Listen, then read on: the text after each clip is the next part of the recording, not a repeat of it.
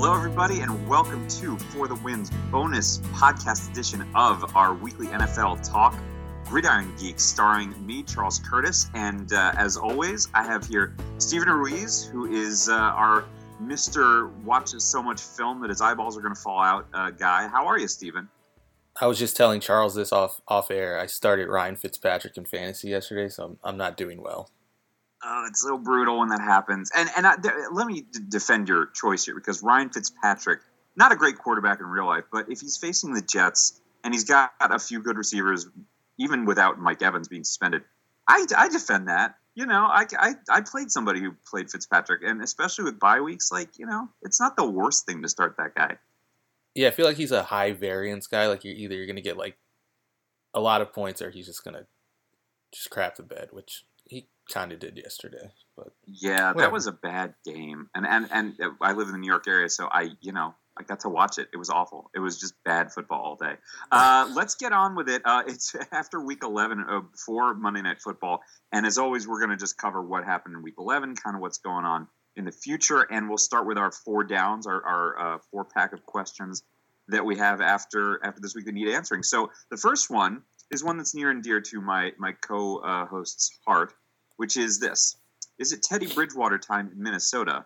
And I, I, just want to throw out here a little meme uh, uh, here before we get on with it, which is you know that that meme online about find someone who looks at you. So find someone who looks at you the way that Stephen looks at Teddy Bridgewater. That's that's my take. Uh, so over to you, Stephen. Do you is it, can you back that up? That's true. If you find someone like that, then then keep them.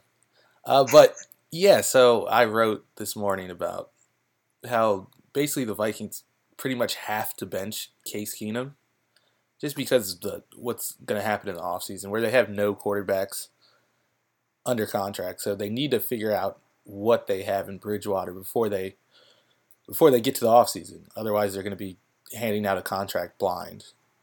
Because you also have to think about Sam Bradford, whose knee might be his knee injury might be career threatening. I've heard reports of that. So yeah, they need to gather as much information as they can, which makes this like a, not your typical quarterback controversy where you just pick the guy that gives you the best chance to win. Like this has this has bigger scope to it, I think. So I think they almost have to play Bridgewater over the next few weeks. I don't. It's going to be hard for them to kind of make that switch with Keenum leading the team to wins right now. It, yeah, and that's the thing that, that got me. I mean, you, you did prove it in, in your piece, which you should all go and for the win and read. But you look at the guy's numbers, and he's actually been pretty darn good this season. And it's it's something we've talked about a lot with Minnesota's offense that it's just built for any quarterback. And I don't want to say any quarterback. It's it may be somebody a little accurate. You know, we talked about Bradford kind of exceeding in that offense that way. Um, but it seems to me that it's it's quarterback friendly, right? You, you know, hit the hit your guys in stride. You know, good good route runners out there. You know, you don't have to go downfield that often. You don't have to do anything too spectacular. Just make your throws. Um, so it's funny to me that that you talk about Case Keenum, who had an amazing day um, yesterday against uh, in, in over the, the Redskins, which was a tough tough win. I don't know. I don't know if, if you can do it. It's sort of one of those those sort of front office versus coaching decisions that's going to be really tough. Like if the front office has that very argument, we need to see what we have in Teddy before we go forward.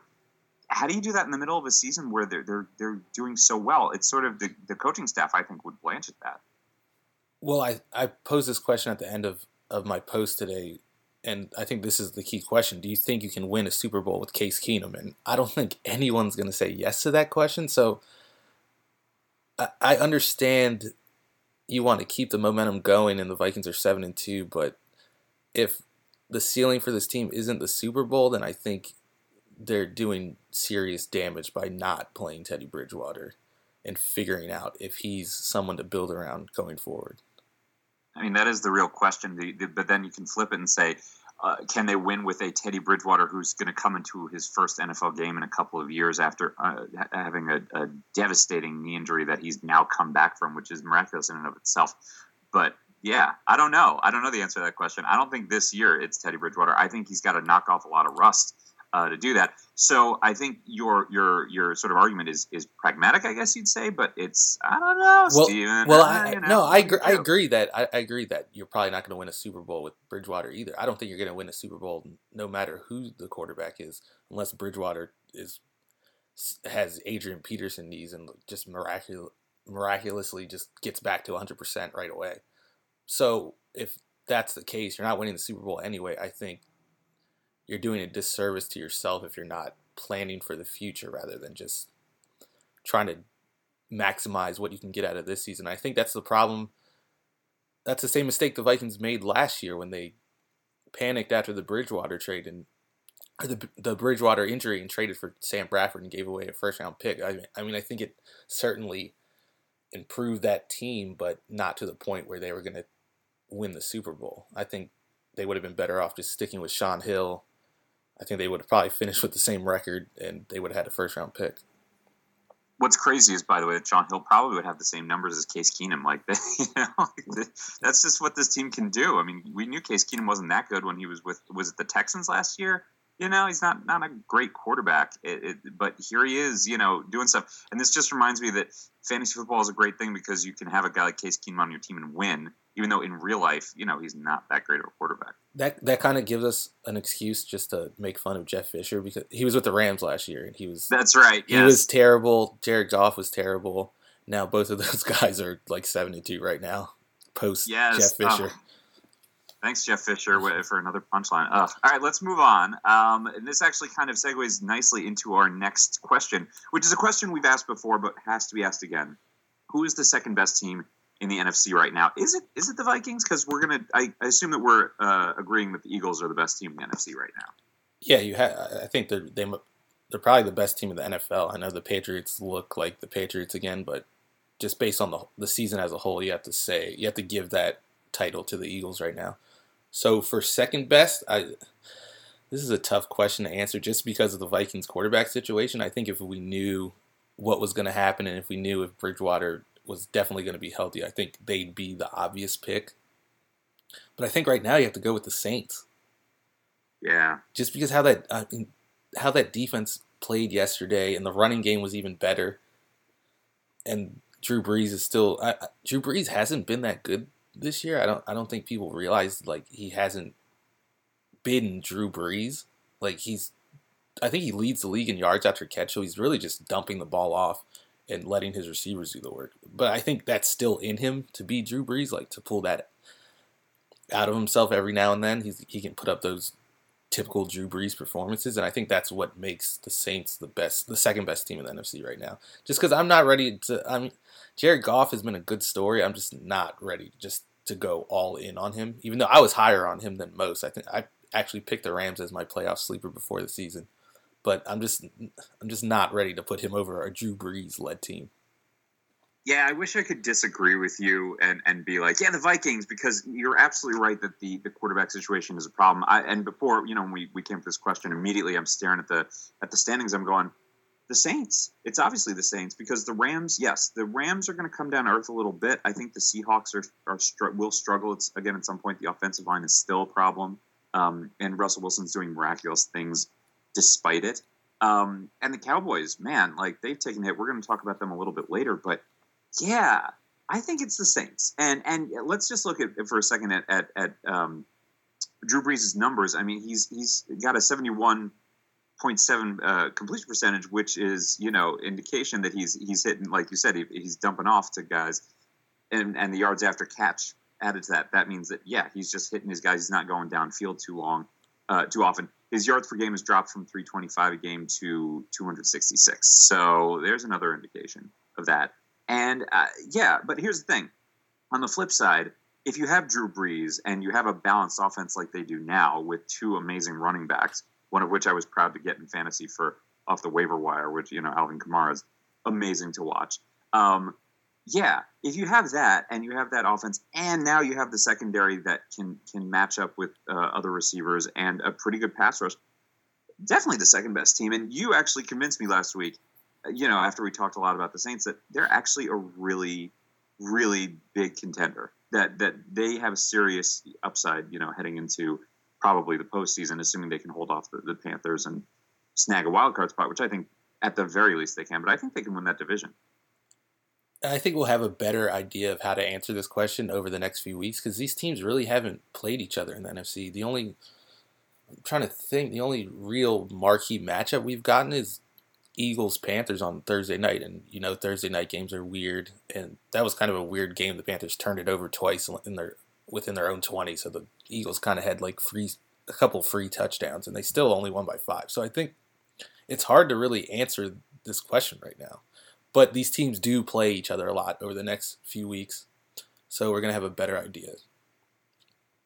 Yeah, it's it's it's going to be an exciting finish in the NFC. I mean, the AFC too. I think will have some intrigue to it because you know obviously the, the Patriots are, are going to roll and the Steelers are going to roll, but then like beyond that, which we've discussed before, it's like there's still more picture to be kind of figured out.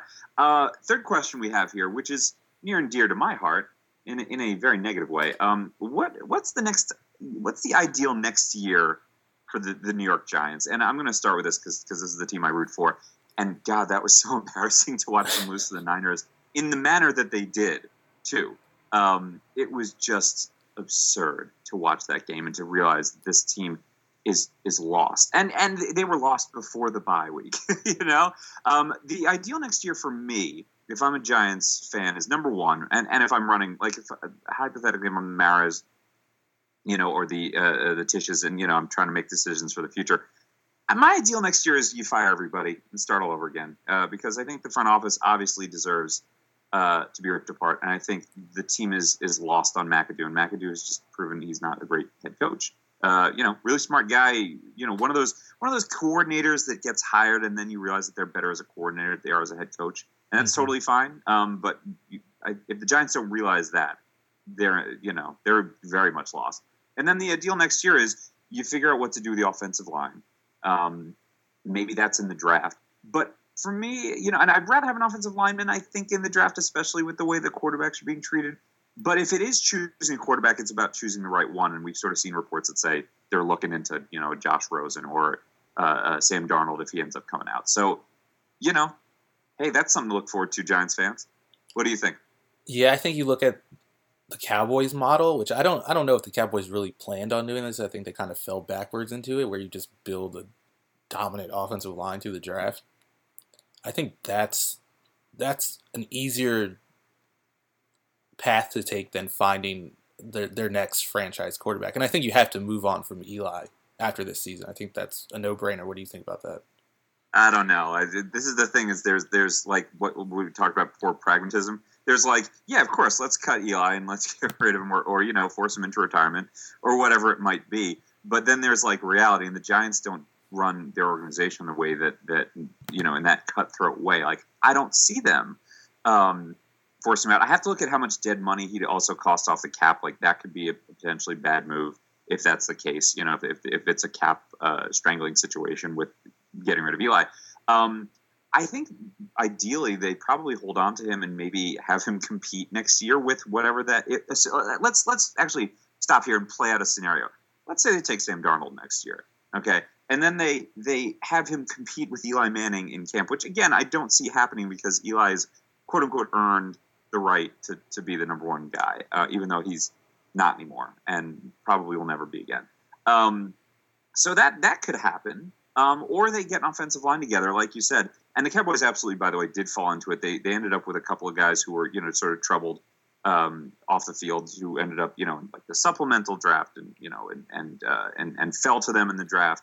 So you know you you hope for that to happen. And by the way, the Giants, and this is something that my friends talk about all the time. The Giants should have taken uh, was it Tunsil with, with you know the night mm-hmm. of the mm-hmm. draft, like the, he could have been the the sort of the answer there. Um, so that yeah, I, I don't see them cutting Eli, but they probably in an ideal world should do something where he's not the quarterback anymore. So here's the here's the contract information on Eli. If they cut him, if they designate him as a post June first release, they save sixteen million on next year's cap. Oh my god, do it! yeah, you have to do it at that point. Uh, uh, if you, if it's before June first, then they save about ten million.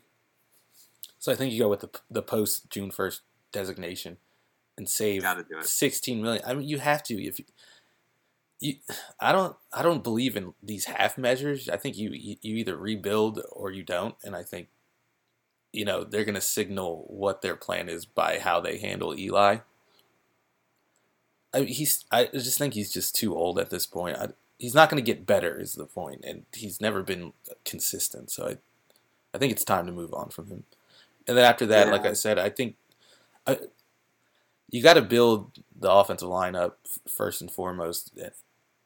That allows you to maybe take like a third round quarterback, kind of do what Dallas did with Dak Prescott, just take an unheralded prospect and and he, he- he'll look better because he's playing behind a good offensive line. And they already have the receivers in place. Beckham's going to be back. Shepard is he's an intriguing young player. I I don't think Marshall's ever going to play for them again. Uh, but No. Engram has been has impressed. So they have the pieces for a quarterback to come in and, and succeed if they have an offensive line. So you need to build that offensive line first and then find the quarterback. Yeah, and by the way, let's let's give a shout out to Engram, who has been has had the best rookie tight end season in a very long time. It's it's crazy how good he is, and it's also by necessity because there's no Beckham there. Um, I would love to talk about this more. Let's move on to number four. Speaking of the Cowboys, um, are they in trouble without Ezekiel Elliott? I think they're more in trouble if they don't have Tyron Smith and Sean Lee. I, I think they can survive without Elliott, without without a problem. I, they're averaging three yards before contact before this last week. Uh, some teams aren't even averaging three yards per carry. I think the Cardinals are averaging exactly three yards per carry. That's three yards That's before absurd. contact. Yeah. And Alfred Morris ran pretty good yesterday. I think he averaged like 4.7 yards per carry. I mean, Elliott's not going to give you much more than that. So I think, yeah, I think they can survive as long as the offensive line is playing like how we expected to play and the defense. It's almost like a Bob Sanders situation. Remember the, the, the safety on the Colts? Like when he was in Sure. Yeah. when he was in the lineup, they were like a, a pretty good defense. And when he was out, they were the worst defense in the league. I- It's the same thing with the, the Cowboys. If they don't have Lee, they're just terrible. And if they have him, they're pretty good. Yeah, I I don't think they're in trouble necessarily. I think it's just there's a lot of other, you know, there are a lot of other problems with the Cowboys roster that don't involve the running back situation. And I'm, I'm still a believer, like we just said, you build the offensive line first. Um, although I don't know if the Giants will, um, but they should. Um, but yeah, if, if the offensive line is good, you can run anybody behind there. I mean, there was was it when was it that Darren McFadden was it two years ago that Darren McFadden before Elliott was there and he was Yeah, like two years. amazing.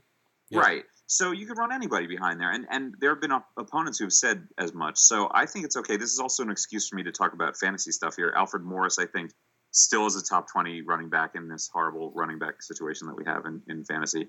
Um, and I think that Rod Smith is actually a really kind of useful player. And I think that if they're trailing in a game, if there's sort of a game script coming up where the Cowboys might trail, I'd start Rod Smith. I think that he's got a lot of potential to be a, a, a sort of a two two pronged attack kind of guy on the ground through the air, and and you you know that with Alfred Morris, he's just kind of a two down north south runner kind of guy. Yeah, I think we're gonna find out next week when they play the Eagles, who's their front seven is just nasty. There you they, go. They just dominate the line of scrimmage. Yeah, I, I'm Darren McFadden's out the window here, but uh, uh, you know uh, I think Rod Smith in that game, yeah, give taking him for like what five catches, six catches. You know, if you're in a PPR league, like Mhm. take note.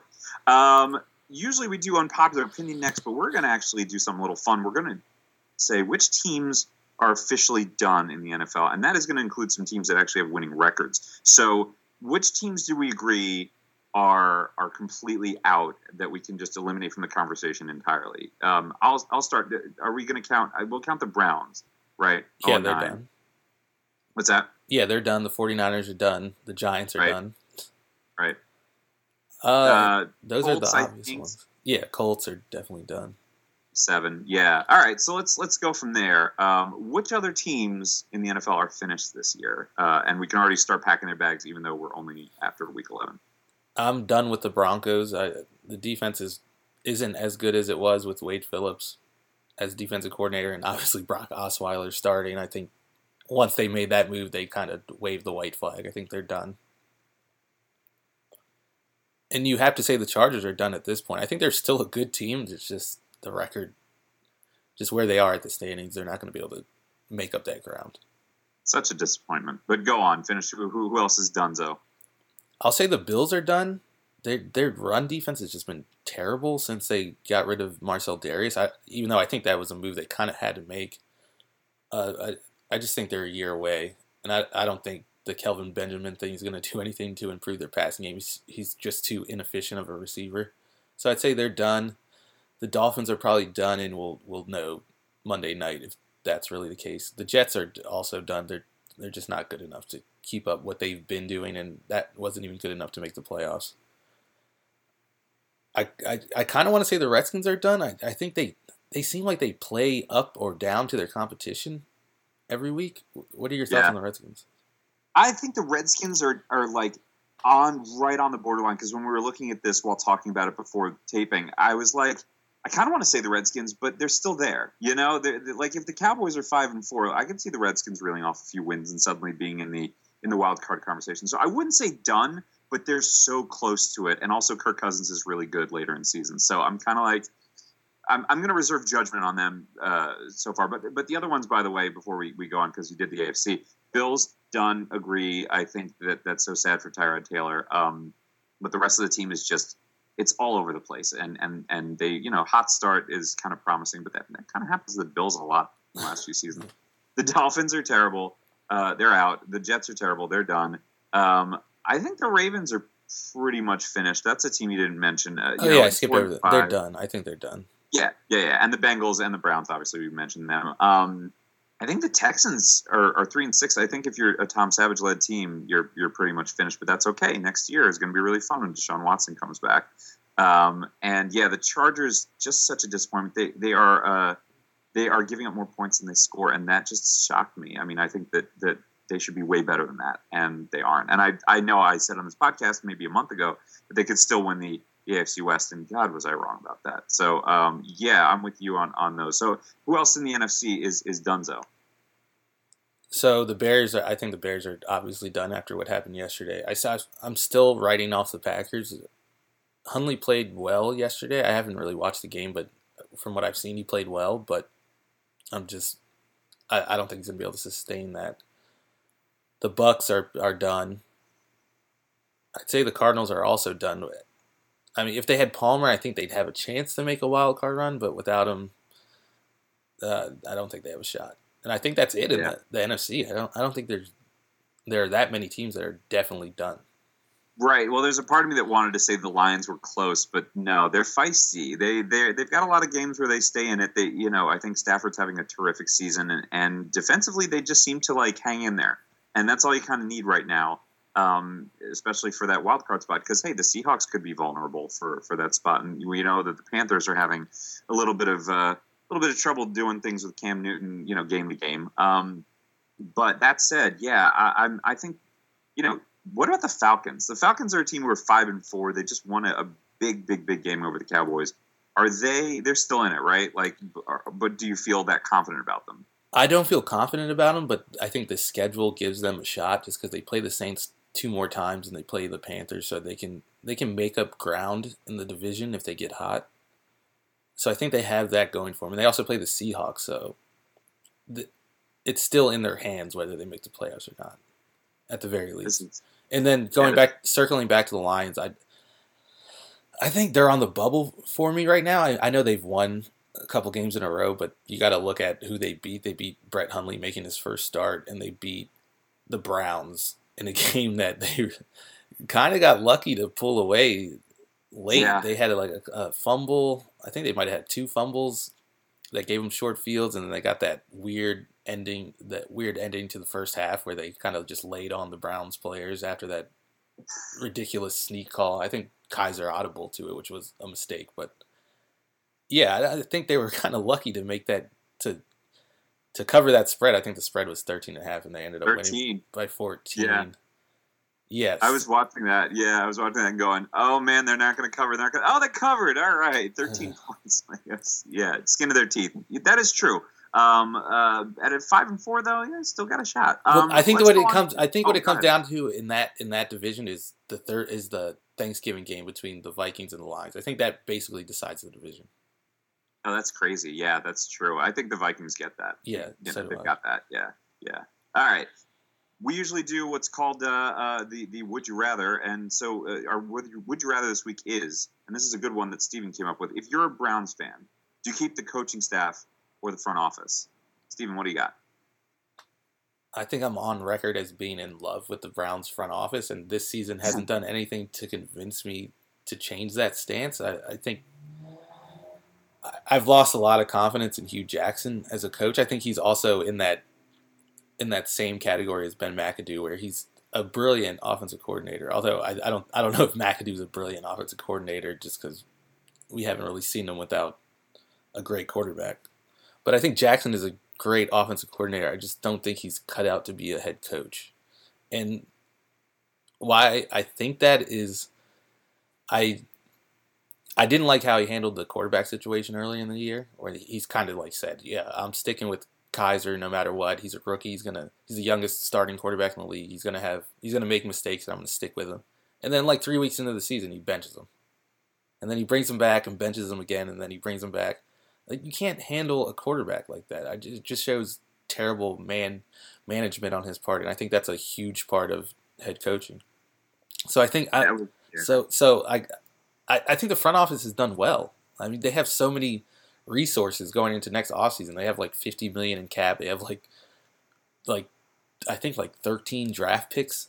Mm-hmm. And they've they found a lot of young talent. Myles Garrett's good. Emmanuel Ogbah's quietly been really good this season. Uh, Jamie Collins has been decent. Uh, Christian Kirksey's a good linebacker. Yeah, I think they ha- they they found they built up the offensive line. I'm a little higher on Kizer than most people have been. I think he's played better than his stats say, just because their receivers are just terrible right now. But they're getting Gordon and Coleman back soon, so I think you know that position's going to improve. Yep, I'm I'm on board with you 100. percent I if I had to choose one, it's the front office, and and you know trust the process. Basically, is what we're where we're at. You know, the NFL equivalent of that. Um, and I, it's funny. I'm going to write about this later uh, this week about the you know in my in my Browns fan hope index, um, which you know got a little boost last week from Josh Gordon coming back, and now I think it gets a big boost if you're starting to look forward because the mock drafts are starting to come out, and I'm like, wait a second, the Browns are going to have so much to work with uh, at the draft that it just it's exciting, um, and especially in mock draft season when you're thinking the embarrassment of riches the Browns could end up with. So you have to trust the front office with what they're doing. And yeah, they screwed up potentially what could have been an AJ McCarron trade, which, by the way, they might not regret later on because who knows what's going to happen with the quarterback situation. Um, but I'd rather keep them than what you what you said about Hue Jackson is exactly right. Don't screw up with the quarterbacks, especially with a young kid who has some upside potential in Kizer. And and you know, kind of you got to basically keep the ship going without uh, kind of giving away the fact that this season's lost. You know, you kind of got to motivate your players to keep playing, and and and but don't you know tinker with too much. And and I think Hue Jackson's tinkered with too much here. So if we're choosing one, I think it's it's you keep the front office.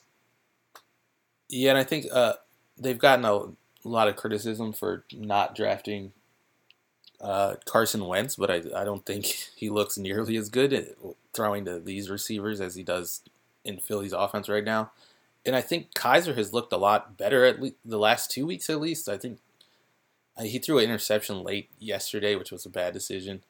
But he's you got to remember he's 21. You Jared Goff was 21 last year and playing with a similar supporting cast, and you see how good a, a better coach and a better supporting cast how how much good that did him. So I don't think I think it's too early to to chalk Kizer up as a bust or a mistake. Yeah. Even. Totally agree. Totally agree. Especially because remember, Wentz's opening season, like Goff's, was not that great. So yeah, I'm with you. Let's you know, let's let's reserve judgment until year three, year four. You know, on, on quarterback, especially young guys. Um, our final uh, uh, uh, segment, uh, as we always do, is is start bench cut. A little game of you know, if you were forced to start bench or cut uh, one of these players, what would you do? And this actually relates to what we're talking about. Good job by us, by the way, putting together. Um, a lot of things that segue very nicely into each other. That was not by design. Um, but we got three guys we would start bench cut, and this is both real life, I think, and fantasy. I'd say um, more fantasy for me than than real life. But who would you start bench cut here? Josh Gordon, Corey Coleman, Danny Woodhead. Who you got? So I, I think the obvious choice is to start Josh Gordon just because he has the most upside. The next two are it's a, that's a difficult choice for me. I think Woodhead in another situation might be the more productive player, but Alex Collins is kind of he's looked good and when he's gotten his carries, so I'm not sure how many that's that's a crowded backfield, so I'm not sure how many carries Woodhead is going to get. I think he's he's going to be a factor in the passing game. If, if, if it's a PPR league, I think you you bench Woodhead and cut Coleman, but in standard leagues, I I, I think I'm going to bench Coleman and cut Woodhead. Interesting, very interesting, because I might start Corey Coleman, um, bench Josh Gordon, cut Danny Woodhead Although in a few leagues I've picked up Danny Woodhead. So here's my thinking, right? Corey Coleman is the receiver who's last played uh, an NFL down um, sooner than Josh Gordon did. And I think Josh Gordon needs a little while. And I wrote about this a few weeks ago when Gordon was reinstated um, temporarily, or what is it, you know, with limited reinstatement. I think Josh Gordon next year will be a huge, you know, fantasy factor. You know, the reports are that he's run a really speedy 40, so his athleticism did not leave him in the last couple of years. Um, but when you get back to the NFL after two plus seasons of, of being gone, you know, you got to get used to the speed, got to get used to the, the, you know, the physicality of it, maybe some of the conditioning stuff. I don't know if Josh Gordon's a fantasy factor this year or a real life factor, frankly, for that matter. I think Corey Coleman coming back from injury with a little bit of the rapport that he had with Kizer I think he's the guy. So I'm, I'm starting him, um, and I own him in a couple leagues. I'm kind of excited to see if, if he's a factor at all, especially because the Browns in garbage time can kind of, you know, throw the ball a little bit. But if I'm in a keeper league, Josh Gordon's my guy. And then with Danny Woodhead, I kind of have to hang on to him, especially in PPR leagues, because he might get the ball out. And we know Joe Flacco likes to check down. The problem is, as you said, Alex Collins is going to get 14 to 15 carries a game at most. Um, and and they still have Buck Allen, who can still catch passes out of the backfield. So it's kind of a, a tough situation to figure out. So my thinking on Gordon is just that he, he has the best chance of actually making a difference for your team. I think you're right. I think Coleman's probably the safer bet, but I think Gordon is probably the the the bet that's more likely to pay off. Yeah, it's a question of upside versus versus sort of consistency and this is the you can I, we could do an entire second podcast about my thoughts about in fantasy you know if you want to draft a team that mixes you know explosivity versus consistency and so yeah if josh gordon is your guy he's your explosivity guy he's either all or nothing this season and corey coleman might be a, a more consistent week to week guy uh, so we'll see with that. I'm very intrigued uh, on all three of those guys. All right, let's end our show as we always do with our top five teams uh, this year. I'll start off uh, just to get it over with. Um, I, I got to keep the Patriots up there. They're still the Patriots, and that just ekes them out over the Eagles, even though the Eagles, like you said, are the better team, which I totally agree with. Um, the Patriots keep finding ways to win, and that's it. And uh, also, fantasy wise, very nervous about their backfield situation. I think Rex Burkhead is going to be a big factor going forward. Um, my number three team behind the Eagles, the Steelers are still there, even though man, they they really uh, you know gave everybody a heart attack there in Pittsburgh this week.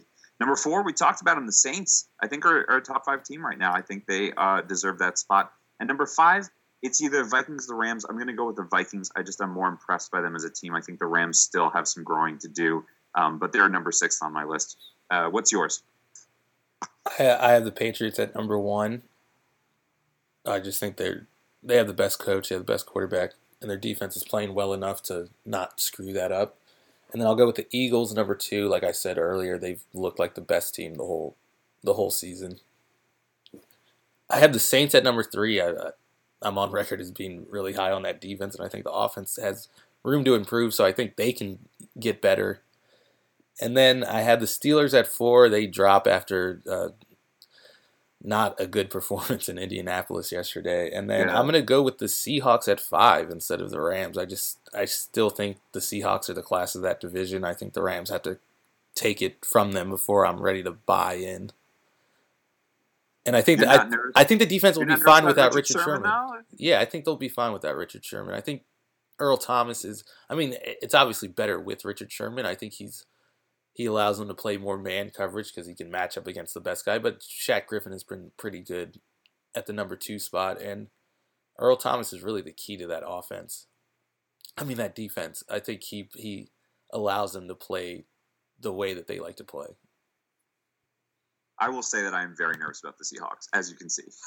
I'm not so sure. You know, Richard Sherman obviously isn't the same Richard Sherman he once was, but still, it's like eh, you lose an you know emotional part of the defense. You know, if you want to factor that in, and the offensive line, man, I wrote about this last week with Russell Wilson, like that play where he he threw it, uh, you know, that that Thursday night play where he threw to Doug Baldwin, you know, three guys on him, basically, you know, knocking him down as he's throwing off his back foot. You know, that just does not give me confidence that the Seahawks are that great of a team. But we will see uh, uh, next week. Anything? Any closing thoughts? You can refute it. I'll give you the last word if you want. Can we give Doug Baldwin some credit for that play? I, everyone Yes. was going crazy about Russell Wilson. Doug Baldwin had to steal an interception away. That was a terrible decision.